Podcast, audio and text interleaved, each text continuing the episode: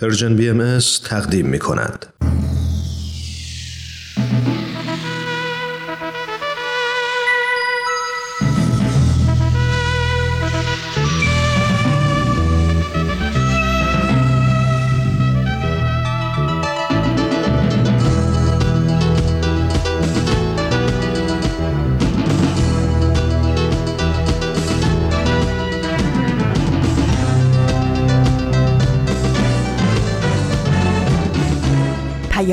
دوست.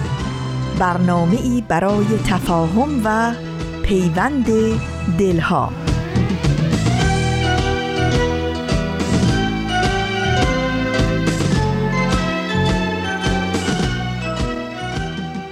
با درود فراوان به شما شنوندگان عزیز رادیو پیام دوست. در هر خانه و سرای این دهکده جهانی که با برنامه های امروز ما همراه هستید. امیدواریم تندرست و ایمن و برقرار باشید و روز خوب و پر امیدی رو سپری کنید.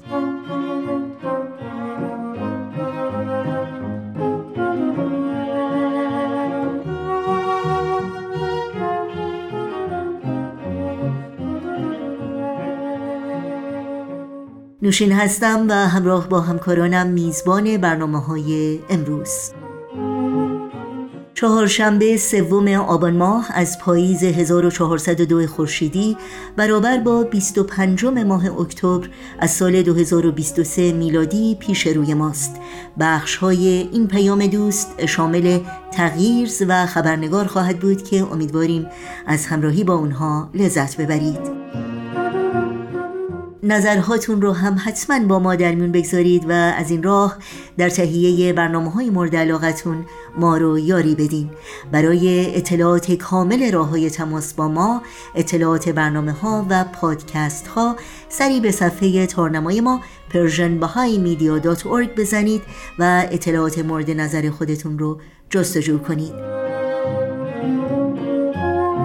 همچنین برای دریافت خبرنامه سرویس رسانه فارسی باهایی در قسمت ثبت نام در خبرنامه که در صفحه نخست همین وبسایت در اختیار شماست ایمیل آدرس خودتون رو وارد بکنید تا اول هر ماه در جریان تازه ترین های این رسانه قرار بگیرید. این صدا صدای رادیو پیام دوست. از شما شنوندگان عزیز دعوت می کنم با برنامه های امروز با ما همراه باشید. در آغاز این پیام دوست با بخش تازه از مجموعه تغییرز همراه خواهیم شد که فرصتی است برای یادگیری در مورد تغییرات خوب و سازنده با هم بشنویم. تغییرز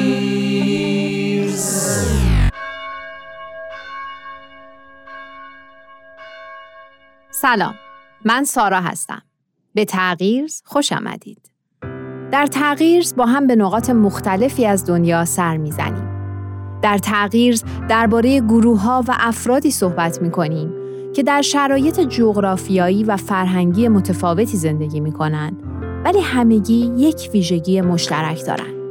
اونها در جهت تغییر جامعه اطرافشون قدم های مؤثری برداشتند. از خودمون پرسیدیم چطور میشه هر کدوم از ما با وجود محدودیت ها و مشکلات برای ساختن جامعهمون سهمی داشته باشیم. در پادکست تغییرز به دنبال تجربه هایی هستیم که شاید پاسخ این سوال رو به ما نشون بدن. اینجا در تغییرز در هر چند اپیزود یکی از این روایات رو برای شما تعریف می‌کنیم.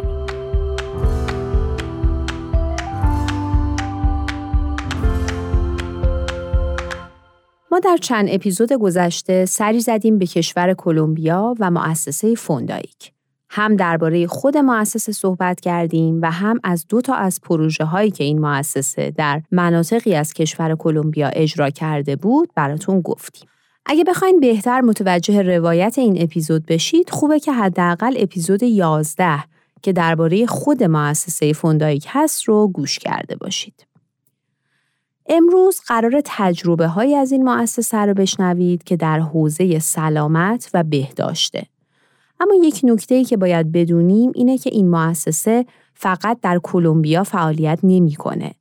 در واقع در خیلی از کشورهای دنیا یا به شکل مستقیم یا از طریق نهادهایی که تأسیس کرده داره فعالیت می‌کنه.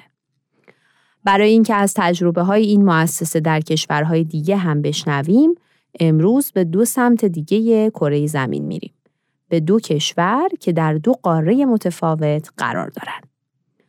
اول بریم به قاره آسیا، به کشور عراق و شهر بسره.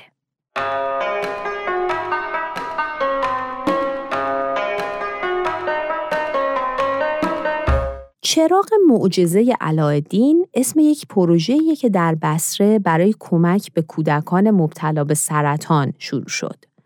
این اسم برای این انتخاب شد که بتونه حس امید رو به این کودکان و خانواده هاشون منتقل کنه.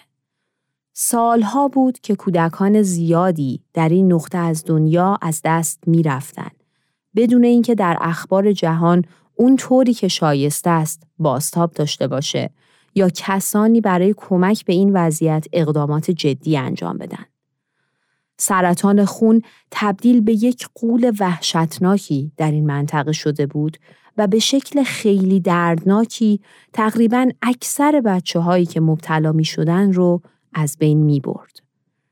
این در حالی بود که در همین زمان در اروپای مرکزی تا 90 درصد کودکان مبتلا به سرطان خون درمان می شدن و در حالی که دنیا به دانش بسیار خوبی برای درمان این بیماری رسیده بود، از دست رفتن این کودکان به خاطر نبود امکانات کافی حقیقتا یک بیعدالتی خیلی بزرگ بود.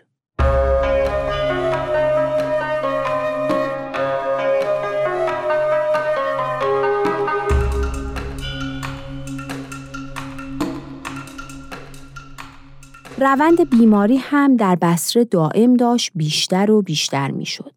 در سال 1990 15 کودک بودند که بیماران سرطانی تشخیص داده شدند ولی در سال 2002 تعداد این کودکان به 192 کودک رسید. و این سوال که چه باید کرد مسئله گروههایی شد که برای کمک به این موضوع می‌خواستند اقدام کنند. مشکل اصلی کمبود امکانات برای درمان مثل تجهیزات، دارو و امکانات بهداشتی بود. یک بیمارستانی در بسره بود به اسم ابن قزوان که یک بخش سرطان کودکان داشت و پروژه چراغ معجزه علایالدین اومد و از این بخش بیمارستان حمایت هایی کرد. این پروژه از طریق ارتباطاتی که مؤسسه فوندایک داشت و افراد و مؤسسه هایی که برای کمک های مالی در سراسر جهان داوطلب شده بودند تونست منابع مالی رو فراهم کنه تا بتونن در این بخش امکانات جدیدی برای درمان تهیه کنن.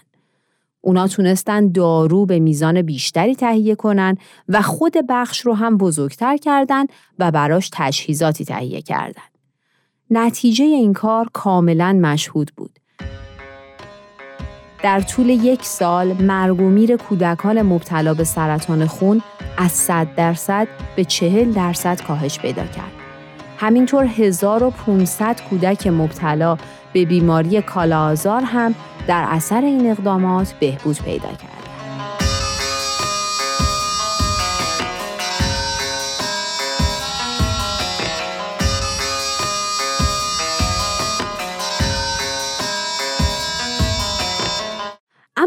همه این اقدامات همچنان در عراق امکانات کامل و کافی برای درمان همه بچه ها وجود نداشت و اگر قرار بود کار تاثیرگذاری انجام بشه باید این بچه ها به کشورهای دیگه منتقل می شدن.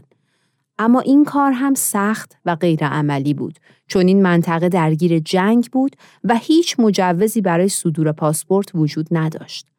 از طرف دیگه تحریم هایی که در کشور وجود داشت باعث شده بود پزشکان عراقی از دانش روز عقب بیفتند و در نوعی انزوا به سر ببرند بنابراین نمی‌تونستند درمان مناسبی رو برای کودکان به کار ببرند اما این مؤسسه تونست برای این ماجرا راهی پیدا کنه. اونها با گفتگوها و پیگیری هایی که کردن تونستن امکانات یک سفر دو سه ماهه به اتریش رو برای چند پزشک عراقی فراهم کنند. این پزشکان دوره ای رو در بیمارستان های اتریش گذروندن تا دانش خودشون رو در این زمینه ارتقا بدن و از این طریق اون دورافتادگی از یادگیری های جدید رو تا حدی جبران کنند.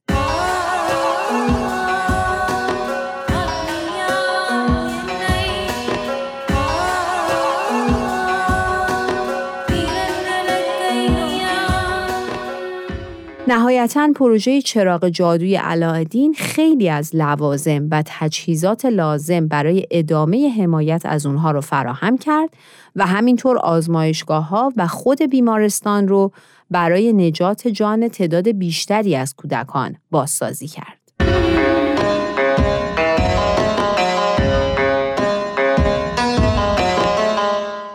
خب این یکی از تجربه های فوندایک بود که شنیدیم. اما می‌خوام براتون از یک تجربه دیگه هم بگم در جای دیگه ای از دنیا. این بار در قاره آفریقا در کشور زامبیا.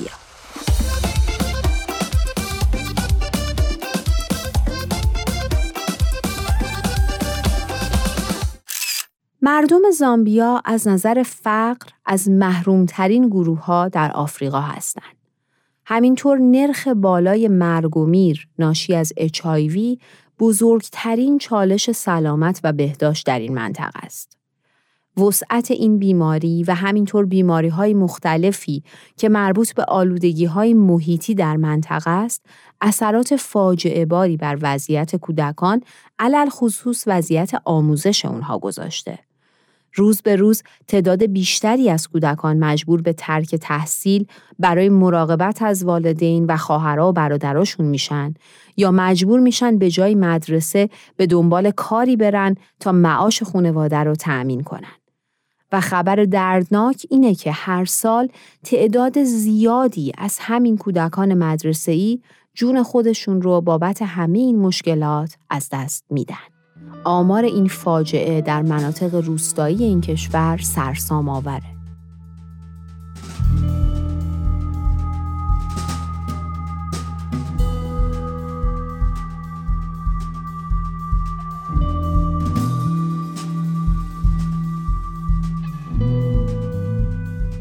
فعالیت های زیادی در این منطقه توسط گروه های مختلف داره انجام میشه که هدف اکثر اونها کمک به بهبود شرایط مردمه. بعضی از این فعالیت ها به شکل مستقیمی برای کنترل بیماری HIV هستند، بعضی از اونها متمرکز بر مشکلات اقتصادی مردمن و بعضی ها هم برای بهبود وضعیت تحصیلی کودکان فعالیت های انجام میدن.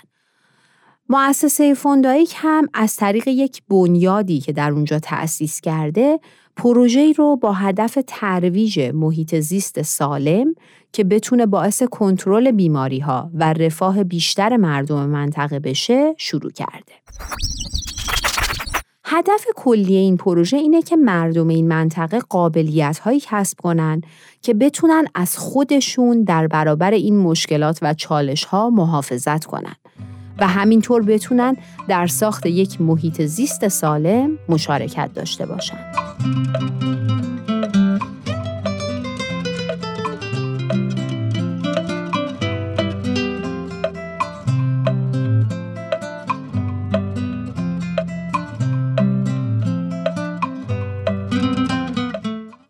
پروژه یک دوره آموزشی برای مردم برگزار میشه که یک سری آگاهی هایی به اونها میده.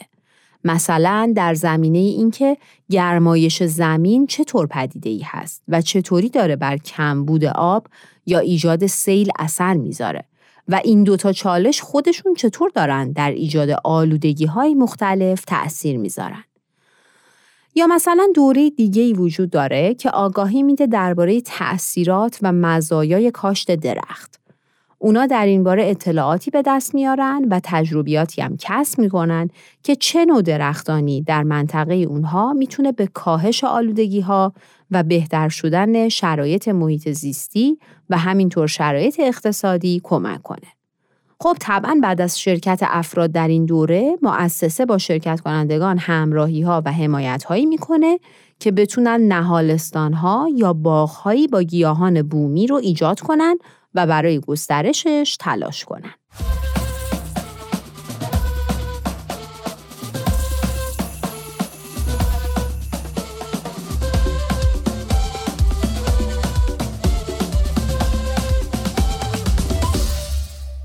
برنامه های آموزشی با موضوعاتی شبیه این در سطوح مختلف و برای سنین مختلف اجرا شده. این برنامه ها سطح آگاهی مردم این منطقه رو بالاتر برده. اونا دارن راههایی رو یاد می‌گیرن که سلامت و بهداشت محیطشون رو بتونن ارتقا بدن و از این طریق بتونن یک محیط زیست سالم و پایدار رو در اون منطقه بسازن. مثل خیلی از پروژه های دیگه فونداییک در این پروژه هم برای اینکه این اهداف محقق بشه غیر از فعالیت هایی که به بالا بردن دانش و اطلاعات مردم کمک می‌کنه فعالیت هایی برای بالا بردن مهارت افراد در همکاری کردن، مشورت کردن و همینطور گفتگو کردن با همدیگه در سطوح مختلف انجام شده. چون این بخشی از قابلیتیه که به مردم کمک می‌کنه مروج رفاه و تغییرات مثبت در جامعهشون بشن. مثلا در یک اقدامی در حین این پروژه 135 نفر از بین گروه های مختلف از جمله کشاورزا، والدین بچه ها، فعالین اقدام اجتماعی و مسئولین اداره درختکاری ناحیه با هم همکاری هایی کردند تا تعداد زیادی درخت جدید رو در منطقه‌ای بکارند.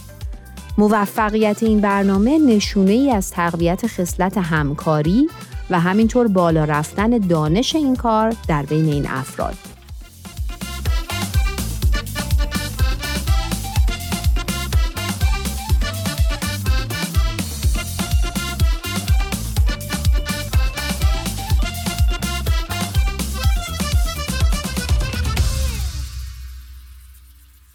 جوامعی که در زامبیا به کمک این پروژه در حال پیشرفت هستند، تونستن غیر از بهتر کردن سلامت محیطشون از نظر اقتصادی هم پیشرفت کنند.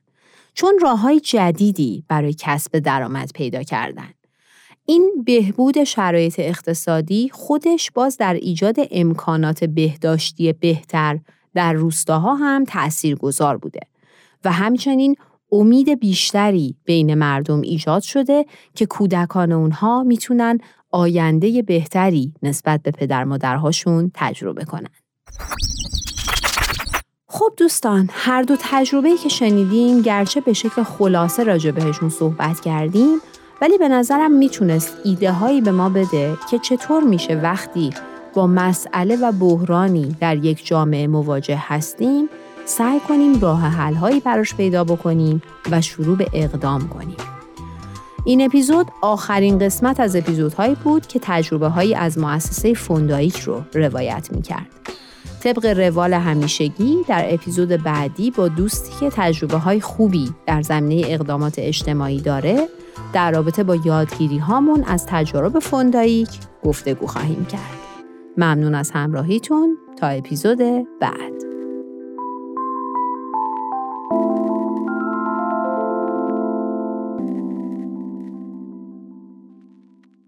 با رادیو پیام دوست همراه هستید و برنامه این هفته تغییرز رو شنیدید. این برنامه و همه برنامه های ما در شبکه های اجتماعی فیسبوک، یوتیوب، ساوند کلاود، اینستاگرام و تلگرام زیر اسم ام اس در اختیار شماست. آدرس تماس با ما در کانال تلگرام هست at persianbms underscore contact.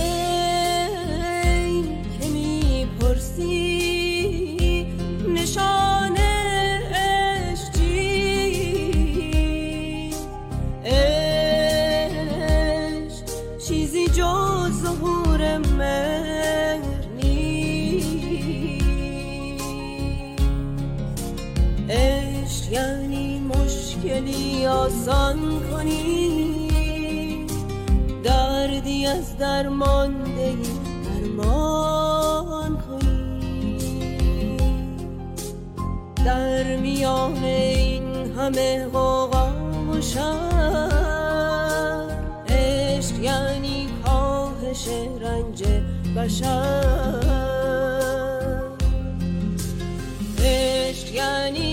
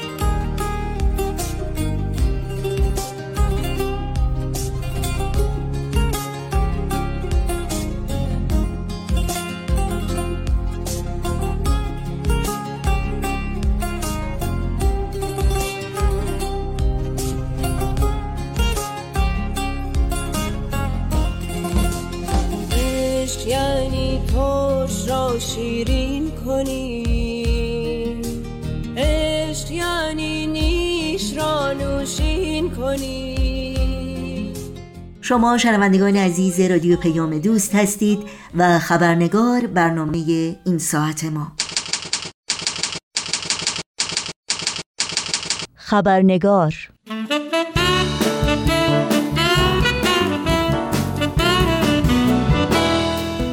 و ما اگرچه در سالهای گذشته میزان خشونت، نزاع و درگیری در سطح جهانی به حد قابل ملاحظه‌ای رو به افزایش بوده اما تداوم جنگ اوکراین از فوریه 2022 میلادی و در هفته های اخیر آغاز جنگ دیگری در خاورمیانه خطر گسترده شدن سریع سایه شوم جنگ و درگیر شدن بسیاری از کشورهای جهان در اون رو به طور روزافزونی به واقعیتی هولناک و جدی نزدیکتر می‌کنه.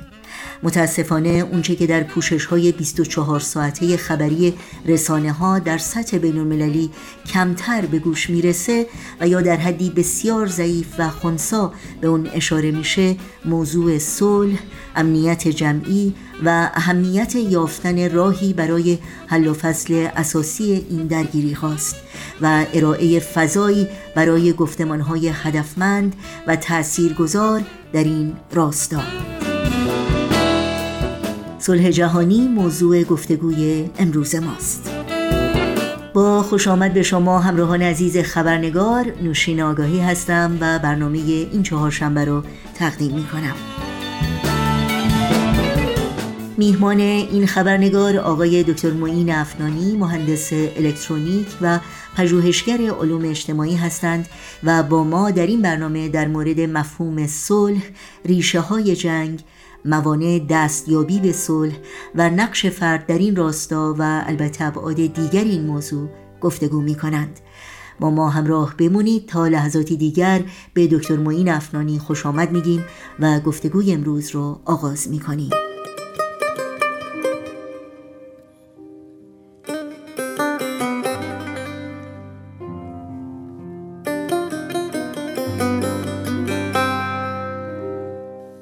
ضمنا یادآوری کنم که میهمانان برنامه خبرنگار در این برنامه نظرات شخصی خودشون رو ارائه میدند که لزوما نظرات رسمی جامعه باهایی و یا رادیو پیام دوست رو منعکس نمی‌کنه.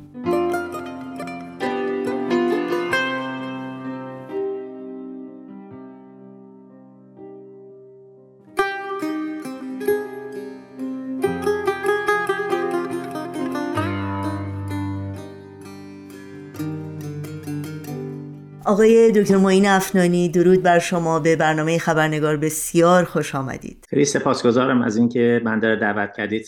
خیلی ممنون هستم. آقای دکتر افنانی همونطور که می‌دونید این روزها متاسفانه همه جا صحبت از جنگ و خونریزی و خرابی هست و تجزیه و تحلیل مفصل ابعاد مختلف دو جنگی که در حال حاضر یکی در اروپا یکی در خاور میانه در جریان هست. اما در این برنامه ما قصد داریم کمی از صحبتهای روز فاصله بگیریم و فرصتی رو برای تمرکز روی موضوع صلح فراهم بکنیم و تلاش کنیم تا گفتمان صلح رو تا حدی تا اونجایی که در توانمون هست اشاره بدیم. بنابراین اجازه بدین تا با این پرسش آغاز کنم که صلح جهانی یکی از تعالیم اساسی و اصول بنیادی آین باهایی هست. درک شخصی شما از این آموزه مهم و حیاتی چی هست و صلح جهانی رو شما چگونه تعریف می‌کنید؟ بله.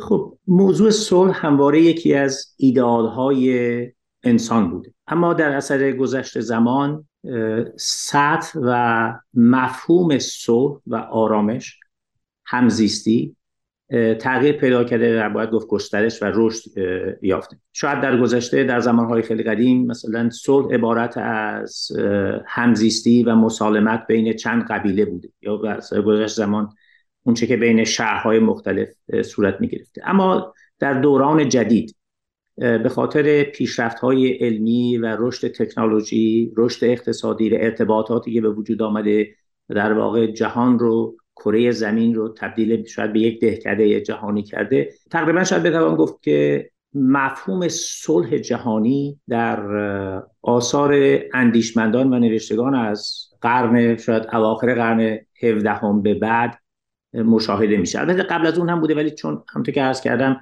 رفت آمدها ارتباطات وجود نداشته بنابراین مفهوم حتی صلح جهانی جهان از نظر اونها چه بوده یک طبیعتا مفهوم دیگری داشته. این است که می‌بینیم برای مثال در نیمه قرن 19 هم مؤسس آین بهایی حضرت بهاءالله با نوشتن یک سری نامه ها به زمامداران عالم به سیاسیون به پاپ که به رئیس گروه مسیحی کاتولیکا هستند و عده دیگری از زمامداران از شرق و غرب عالم در خاورمیانه نامه ها رو نوشتن در ارتباط با مفهوم صلح و اینکه چه شرایطی چه مطالبی رو باید در نظر گرفت که صلح در جامعه به وجود بیاد و این ناعدالتی که در جامعه بشری به خاطر مسائل مختلف تولید جنگ و نظام می‌کنه اینها چطور از بین بره؟ همینطور ما می‌بینیم که این مفهوم صلح جهانی گسترش پیدا می‌کنه تا اواخر اون قرن. به حدی که در اوایل قرن بیستم وقتی که جانشین حضرت بهاءالله کسی که بهایانشان را حضرت عبدالبها مینامند و ایشان در مدت سه سال از سالهای 1910 تا 1913 به اروپا و امریکا سفر می‌کنن در بعضی از نامه هایی که به جا گذاشتن می نویسن که یکی از دلایل سفر ایشان به غرب مسئله صلح بوده و می نویسن که بعضی از مؤسساتی که خواهان صلح بودن و برای ایجاد صلح جهانی فعالیت می‌کردن از ایشان دعوت کردن که در کنفرانس هایی که داشتن شرکت بکنن و ایشون در اروپا و در امریکا در بعضی از این کنفرانس ها شرکت کردن. مثلا در لیک موهانگ در ایالت نیویورک یک کنفرانس صلحی بوده که ایشون شرکت کردن.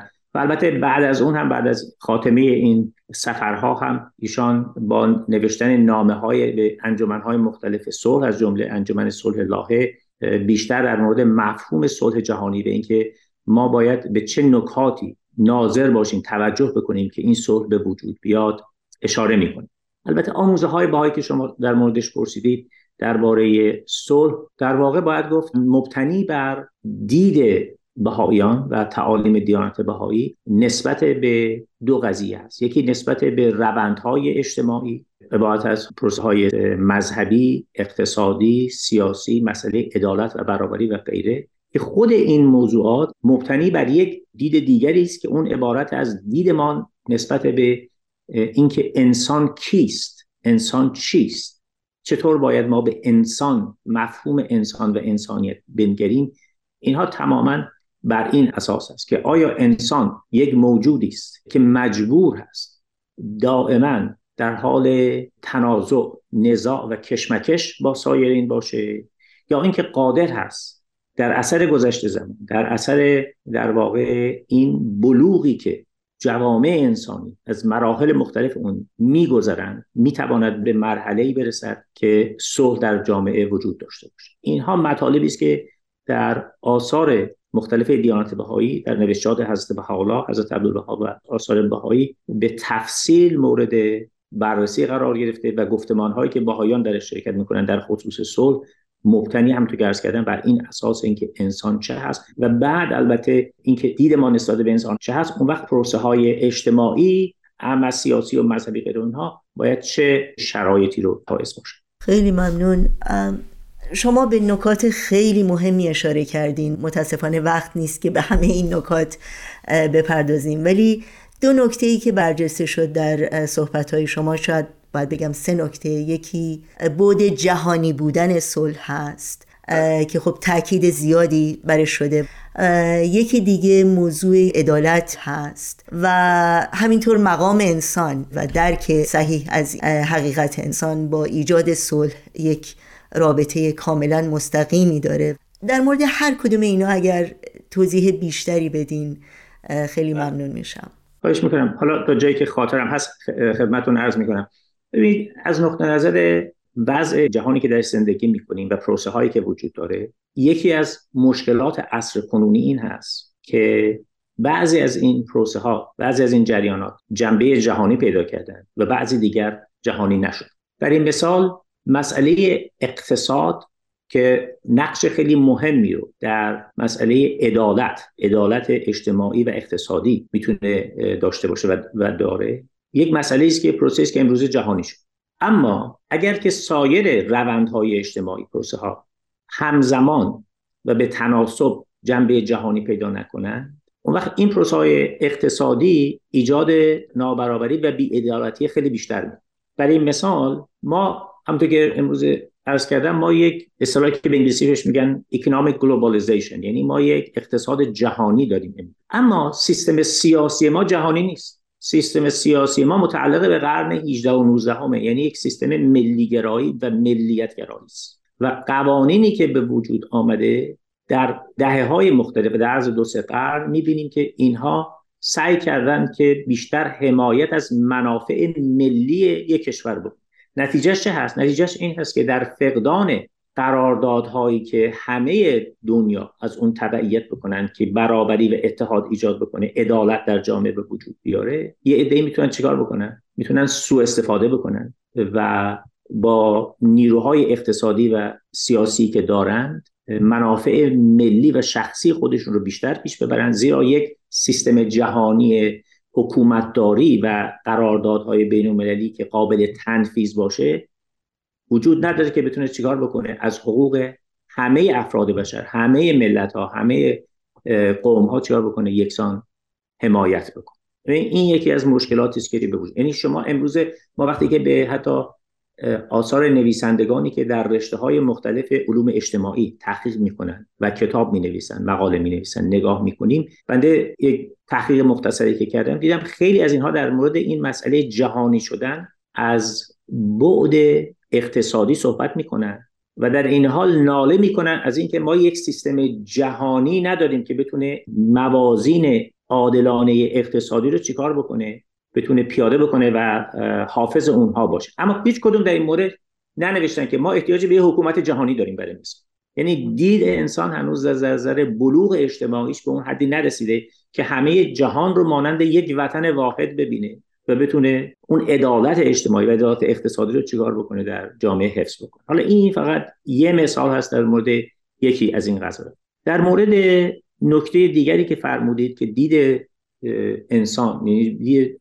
بهاییان و جامعه بهایی دیانت بهایی به مفهوم انسان و مقام انسان چه است خب یه مسئله خیلی گسترده است که اساسا آثار دیانت بهایی انسان رو شریف و دارای کرامت می‌داد. البته در این مطلب این دید منحصر به آثار دیانت بهایی نیست. ما در آثار ادیان دیگر هم یک چنین مطلبی رو می‌بینیم. منتها وقتی که به تاریخ جوامع بشری نگاه می‌کنیم می‌بینیم که این مفهوم کرامت در حد تئوری و نظری باقی مانده.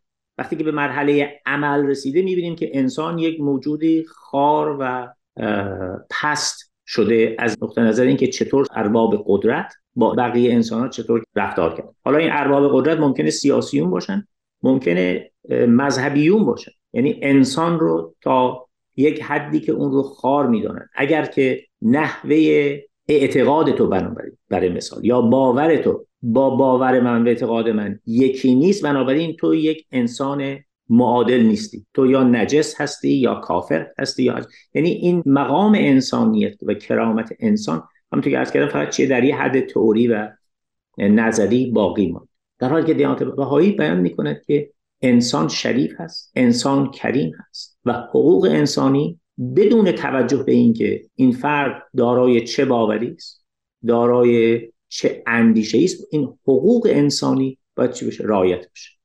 و این کرامت انسان به خاطر البته های معتقدن که این روح انسان هست که انسان رو از سایر مخلوقات سایر موجودات متمایز می‌کنه و این روح در وجود انسان انکاسات مختلفی داره. یکی از انکاسات اون مسئله تفکر و اندیشه هست که اینقدر در آثار ادبی آثار ادیان مختلف مورد ارز کنم که تمجید واقع شده و این کرامت انسان که به خاطر روح انسانی است که یک ودیعه الهی است یک حقیقت غیر مادی است چیزی است که باید محور و مبنای دید ما به انسان ها و به جوامع انسان. بنابراین هر انسانی در هر جایی که زندگی می‌کنه حالا شما اشاره کردید به دو جنگی که در جاهای مختلف داره صورت می‌گیره نباید به خاطر گرایش های سیاسی، گرایش های اقتصادی، گرایش های مذهبی، وطنی، قومی و غیره مورد تحقیر قرار بگیره و این خب یکی از تعالیم خیلی اصلی است که در دیانت بهایی وجود داره و در واقع زامن یکی از شرایط اصلی رسیدن به صلح است. در مورد عدالت خب اونم خودش یه موضوع مفصلی است که مفهوم ما از عدالت چه هست و در قوانین در واقع اخلاقی و قوانین بینالمللی. قوانین بینالمللی که به عنوان قوانین یعنی حقوق بشر مورد نظر قرار گرفته شده و بعد از تشکیل خب البته سازمان ملل این مجموعه حقوق بشر مواد حقوق بشر لایحه حقوق بشر مورد تصویر بسیاری از کشورها قرار گرفته. این یک مسئله است که ریشه در خیلی نکات مختلف داره. از جمله برای مثال دید ما نسبت به مفهوم قدرت و اینکه مفهوم قدرت و انعکاسش در اجتماع در گروه های مختلف. در سطح ملی در سطح بینالمللی در سطح شهری در سطح حتی خانواده چطور هست قدرت از نقطه نظر دیانت بهایی و آثار دیانت بهایی یک مفهوم عمومی داره و منحصر به فرد نیست بلکه منحصر به مؤسسات هست. برای مثال در جامعه بهایی تشکیلات بهایی قدرت در دست یک فرد نیست. قدرت در دست تشکیلات انتخابی جامعه است و افراد مادامی که عضو یک مؤسسه هستن حالا ممکنه که این مؤسسه در سطح محلی یا ملی داره یا بین‌المللی خدمت می‌کنه اینها همشون و سعی و کوشششون این هست که عدالت اجرا بشه و قدرت رو یک وسیله برای پیشبرد امیال شخصی خودشون چیه؟ به کار نمی‌برن. این یه موضوع هست. خیلی نکات دیگری است که زیربنا و پایه مسئله عدالت است که در سطح خیلی گسترده‌ای در آثار دیانت بهایی مطرح شده و البته موضوعی هستش که بهایان از طریق گفتمان هایی که مایل هستند با سایرین در میان بگذارن این مطالب رو مطرح می جنگ هایی که الان البته درگیری و کشمکش های مختلف در ابعاد مختلف و اشکال مختلف در گوش و جهان وجود داره ولی خب در حال حاضر جهان ما با دو جنگ خیلی جدی. در حقیقت روبرو هست که احتمال فراگیر شدن اون گسترده شدن اون بسیار زیاده و موجب نگرانی هست. در مورد علل جنگ بیشتر صحبت بکنیم. بله. یعنی اگر بیشتر برامون توضیح بدید که دقیقا بله. این جنگ ها ریشه در چه عللی می‌تونن داشته باشن. بله. شما اشاره فرمودید به این دو جنگی که الان متاسفانه در سطح بزرگ ولی کشمکش خیلی جاهای دیگه گروه های مختلف هستن که متاسفانه در حال کشمکش و نزاع هست اما این دو جنگی که الان در حد گسترده متاسفانه ما در عالم داریم شاهد اون هستیم. به دلایل مختلف. به قدری حساسیت به وجود آورده در جامعه انسانی که وقتی که انسان می‌خواد راجع به این موضوع صحبت کنه یکی از مشکلات اساسیش این هستش که بلافاصله یه عده‌ای شما رو در یک گروه یک کمپ یا یک گروه دیگه قرار میده. یک حالت دوگانگی به وجود آمده. یعنی که به انگلیسی میگیم پارادوکس یه پارادوکسی به وجود آمده که شما اگر خودتون رو بخواید بحث رو و دید نسبت به قضیه رو محدوده به این مطلب بکنید اجازه نمیده که شما یک راه حل اساسی برای این موضوع پیدا بکنید برای مثال متاسفانه این وقایعی که الان در خاور میانه داره صورت می‌گیره شما وقتی که به گفتمان ها نگاه می‌کنید می‌بینید از یک طرف یه دی میگن که خب افراد بیگناه دارن کشته میشن چرا اینجوری با های خیلی عجیب و خطرناک تعداد زیادی دارن کشته میشن و اینها. این این بیرحمی است و این عدم رعایت حقوق بشر هست و اینها که این مطلب کاملا درست. گروه دیگه می‌گوین که خب دی به ما و ما رو کشتن. حالا اگه مثلا هزار نفر از ما کشته شده شما هم انتظار دارید که فقط هزار نفر از طرف شما کشته بشه. اصلا این که معنی نداره. اون گروه دیگه می‌گویند که خب سرزمین ما اشغال شده و ما در ظلم و ستم به عدالت وجود نداره. گروه مخالفشون میگن که خب شما این مسئله اشغال رو فقط از از یه زمان خاصی در نظر می‌گیرید. اینو برمیگردونید به یه زمان خاصی در در قرن بیستم. اما اگه چند قرن بریم قطر شما آمدید و این سرزمین ها رو اشغال کردید. قبلا اینجا سرزمینی بوده که آبا اجداد ما یعنی شما می‌بینید که ابعاد این قضیه یه جوری است که فقط دو دیدگاه به وجود آوردن و مادامی که دیدگاه ها اینجوری هست و وسیع تر نیست. امکان اینکه یک راه حل اساسی به وجود بیاد اصلا تقریبا به نظر غیر ممکن است.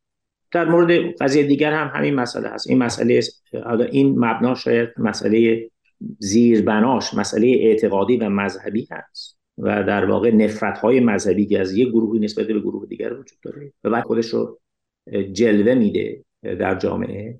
برای مثال به یک گفتمانی مصاحبه دو روز پیش گوش می‌کردم در رادیوها و اینا صحبت می‌کردن که خب اینهایی که دارن میان میجنگن اینها نمی‌گویند که ما می‌خوایم با این گروه بجنگیم بلکه با این قوم مذهبی می‌خوایم بجنگیم. این قوم مذهبی رو برای مثال می‌خوایم بکنیم این نشان دهنده این است که ریشه های تعصب مذهبی در واقع چه نقشی رو داره در این قضایا بازی می‌کنه. جنگ اروپا هم که خب متاسفانه مدت خیلی زیادی است که است و اون هم ریشه های می‌بینیم که سیاسی داره. و باز در فقدان یک سیستم عادلانه حکومت جهانی این کشمکش های ملی و غیر اینها می‌بینیم که چطور خودش رو جل جلوه میده و به کجا می‌رسه. حالا از نقطه نظر بهاییان ما باز برمیگردیم به اون مسئله که ما موضع گیری نمی کنیم و حاضر نیستیم که فقط وارد این پارادوکس بشیم بلکه باید دیدمون رو خیلی وسیعتر بکنیم.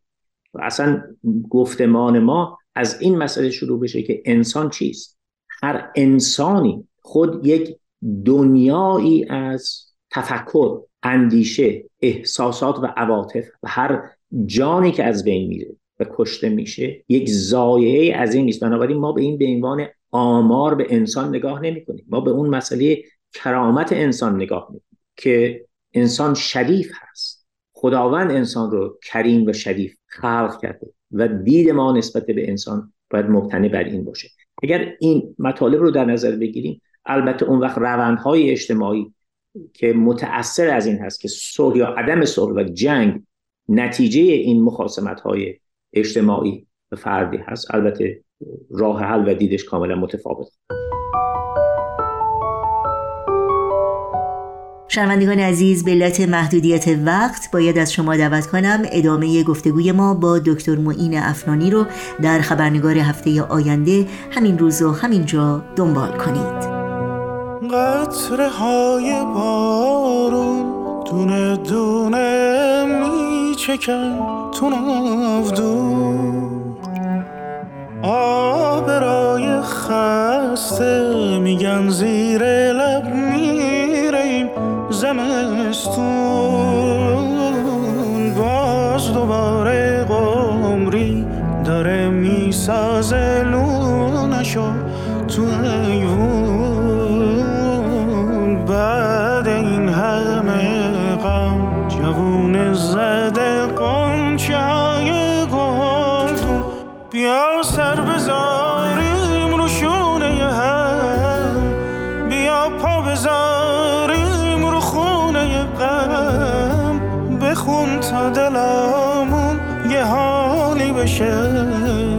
شاید با یه گل هم بهاری بشه. بیا سر بذاریم رو شونه هم. بیا پا بذاریم رو خونه غم. بخون تا دلامون یه حالی بشه. شاید با یه گل هم بهاری بشه.